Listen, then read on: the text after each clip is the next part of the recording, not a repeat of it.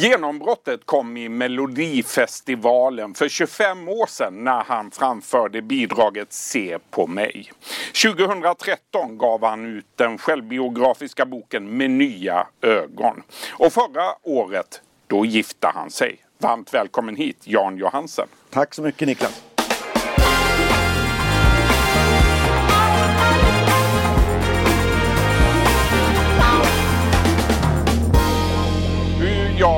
Trött är du egentligen på låten Se på mig?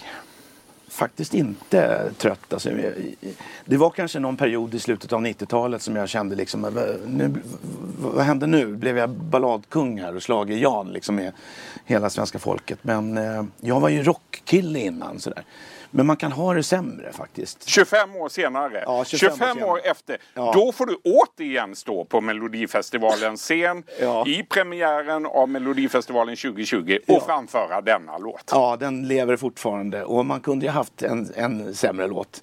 Ja, vilken med, med en sämre text. Ingela Plings text där är ju helt fantastisk. Och, eh, Hur många gånger i månaden framför du den? Ja, jag, måste sjunga den minst en gång varje, varje spelning. Spelar ingen roll om det är någon hårdrocksspelning eller om det är någon, eh, vad det är för typ av spelning så är det ofta den Och du har ju någon spelning i veckan.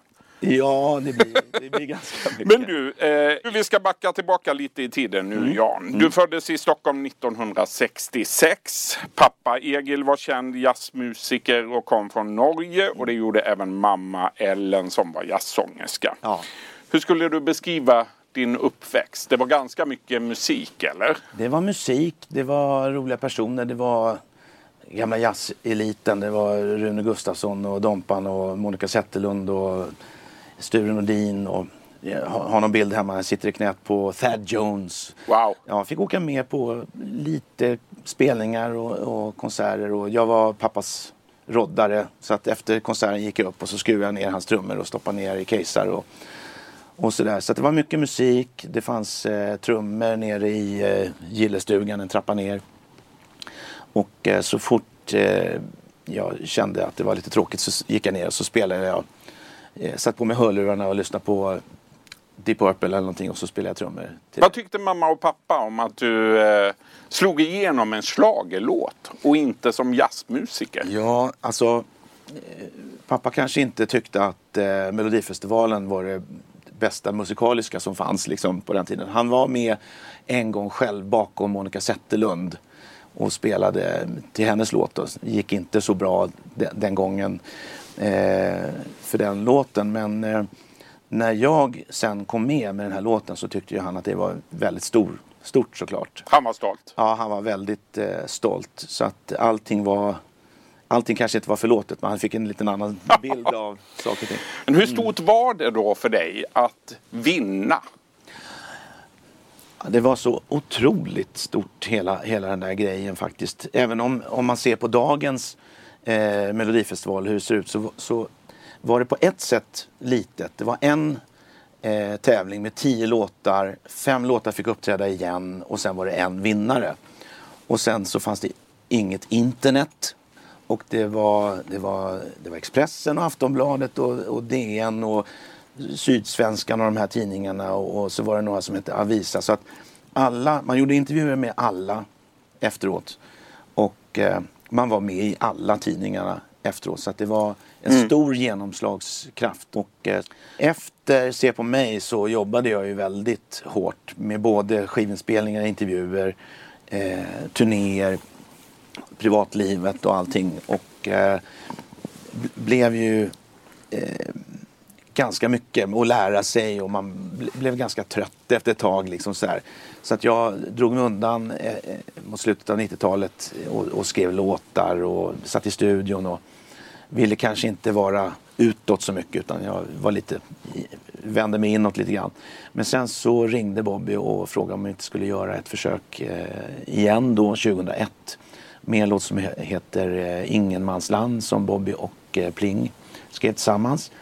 Så då gjorde vi det. Åkte vi till eh, Malmö igen och, då gick det ju inte lika bra för den låten och då var det Friends som vann med Lyssna till ditt hjärta. Mm.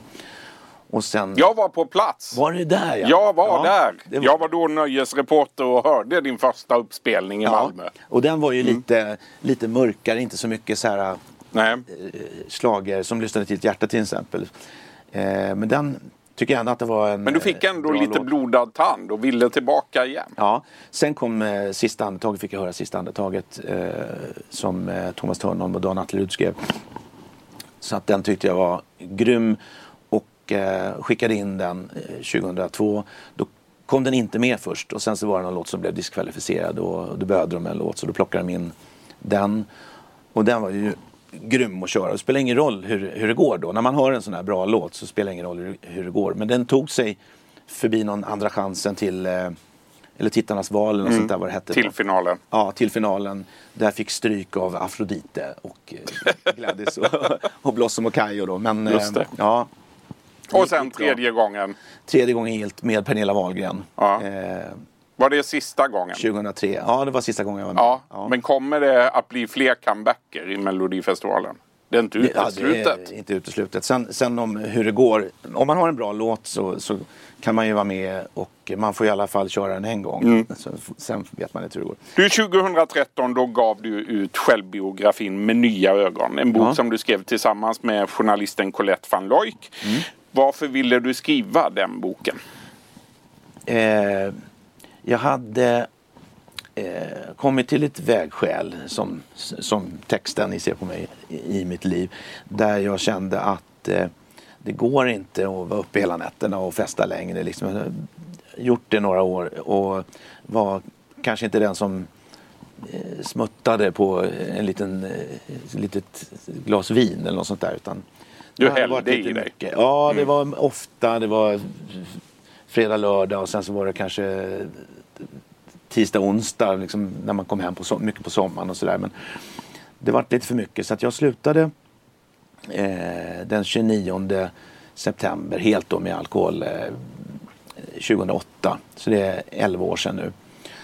Och eh, då koncentrerade jag mig på mig själv och, och att eh, jag skulle bli bättre och, och, gick tillsammans med andra eh, på en eh, ja, öppen vård med, med terapeut och liksom så här, vi satt och pratade mycket om, om livet och, och gick igenom väldigt mycket och skrev som en uppsats från så tidigt man kan komma på och, och fram till idag. Då. Ett slags terapiarbete egentligen Ja, från början. Terapiarbete och gick eh, till eh, gemenskapen Mm. och, och, och du vet dela och säga de här sakerna om, om sig själv. Och, och, och då kände jag att när, vi, när man en gång ska göra en sån här djupdykning i, i sig själv så vill jag göra rent hus. Liksom, och, och det var väl det lite grann som jag påbörjade under den här terapin och, och det man pratade om på A-möten och sånt där. Att man går igenom allting och jag är inte mer än människa. Jag, jag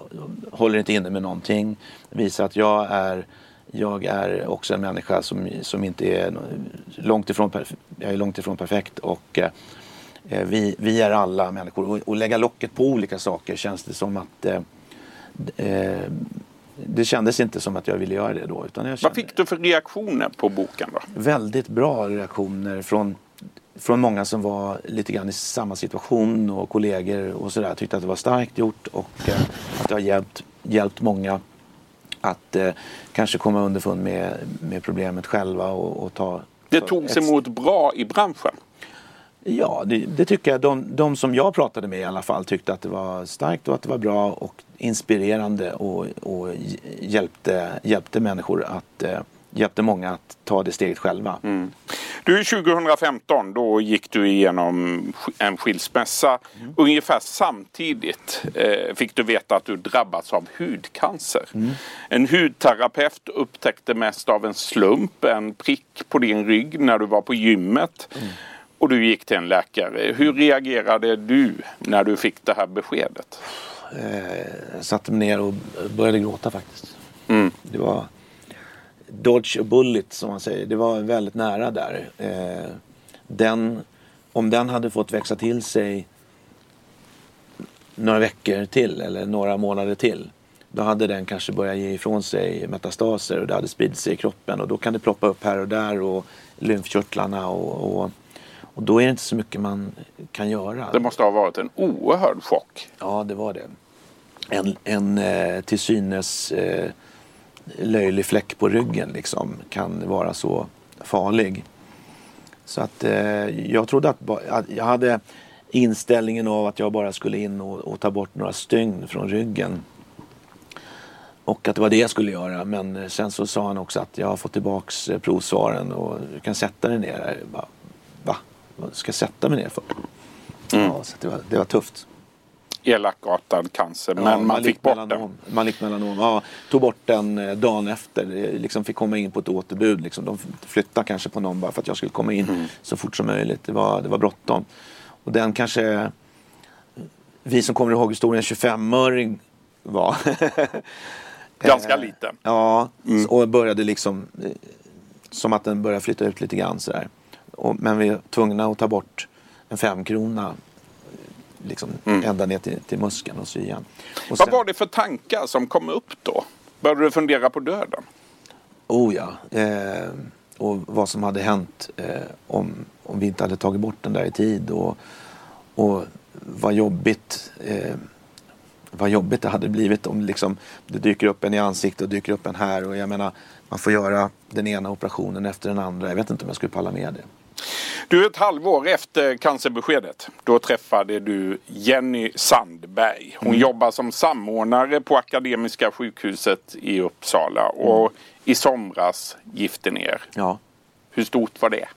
Ja, det var jättestort. Eh, vi tänkte från början att vi skulle ha något liten, litet bröllop men det växte och det blev, det blev väldigt, väldigt roligt. Och vi, vi eh, hade vi hade tänkt att gifta oss året innan men eh, Jennys föräldrar gick bort eh, eh, tätt in på varandra. Inom loppet av bara några veckor? Ja, eh, en månad emellan. Så att vi eh, sköt på det. Och då hade vi ju ett år efter de här begravningarna och den här jobbiga perioden så hade vi ett år att eh, fortsätta att planera och, och vilka vi skulle bjuda. Och, vilken och det var då bröllopet växte? Då växte det lite grann, ja precis. Ja. Och det blev 100, 130 eh, gäster eller något sånt där. Och det, vi var inte i kyrkan, vi var utomhus på Eklundshov i Uppsala. Och det var i maj och det hade ju typ snöat en vecka innan eller något sånt där. Så vi var lite, lite nervösa över vädret. Men eh, men ändå optimistiska. Och det mm. blev så 25 grader och jättefint och vi var utomhus. Och eh, Fantastic Four sjöng eh, liksom My Girl och Platters och, och lite sån musik som vi hade valt. Mm. Så det, det, blev helt suveränt. Du lämnade Stockholm, flyttade till Uppsala och där bor du idag? Ja, precis. Det är lite mindre, lite lugnare, mm. skönare. Och nu planerar ni för den där senare lagda bröllopsresan till Nashville? Ja, vi eh, drömmer om att åka till Nashville och eh, vi eh, hade det som önskemål liksom att, att mm. den, den, resan skulle gå dit. Hur ser det annars ut då? Om vi blickar framåt lite, ett halvår framåt i tiden. Vad har du på gång? Eh, jag kommer fortsätta att turnera så länge som publiken vill att jag ska komma och spela. Och det har jag gjort i, i många år nu. Jag har stått på scen i 30 år. I år är det 30 år. Det är 30 år i år. Jag åkte till Hotell 33 och, och träffade Off Duty och sen så är det 25 år sedan Melodifestivalen. Så att ska vi fira och jag har faktiskt hyrt eh, Vasateatern den 16 oktober. Så att vi ska släppa biljetter till det snart. Vad kul! Ja. Jag måste slå på stora trumman lite grann också. Vasateatern 16 oktober. 16 oktober. Ja, 30 år på scenen, Jan Johansen. Strålande, ja. vi dyker upp där. Stort ja, tack för att du kom till den här studion idag, Jan Jansson. Och lycka till! tack så mycket! Du har lyssnat på en podcast från Expressen. Ansvarig utgivare är Klas Granström.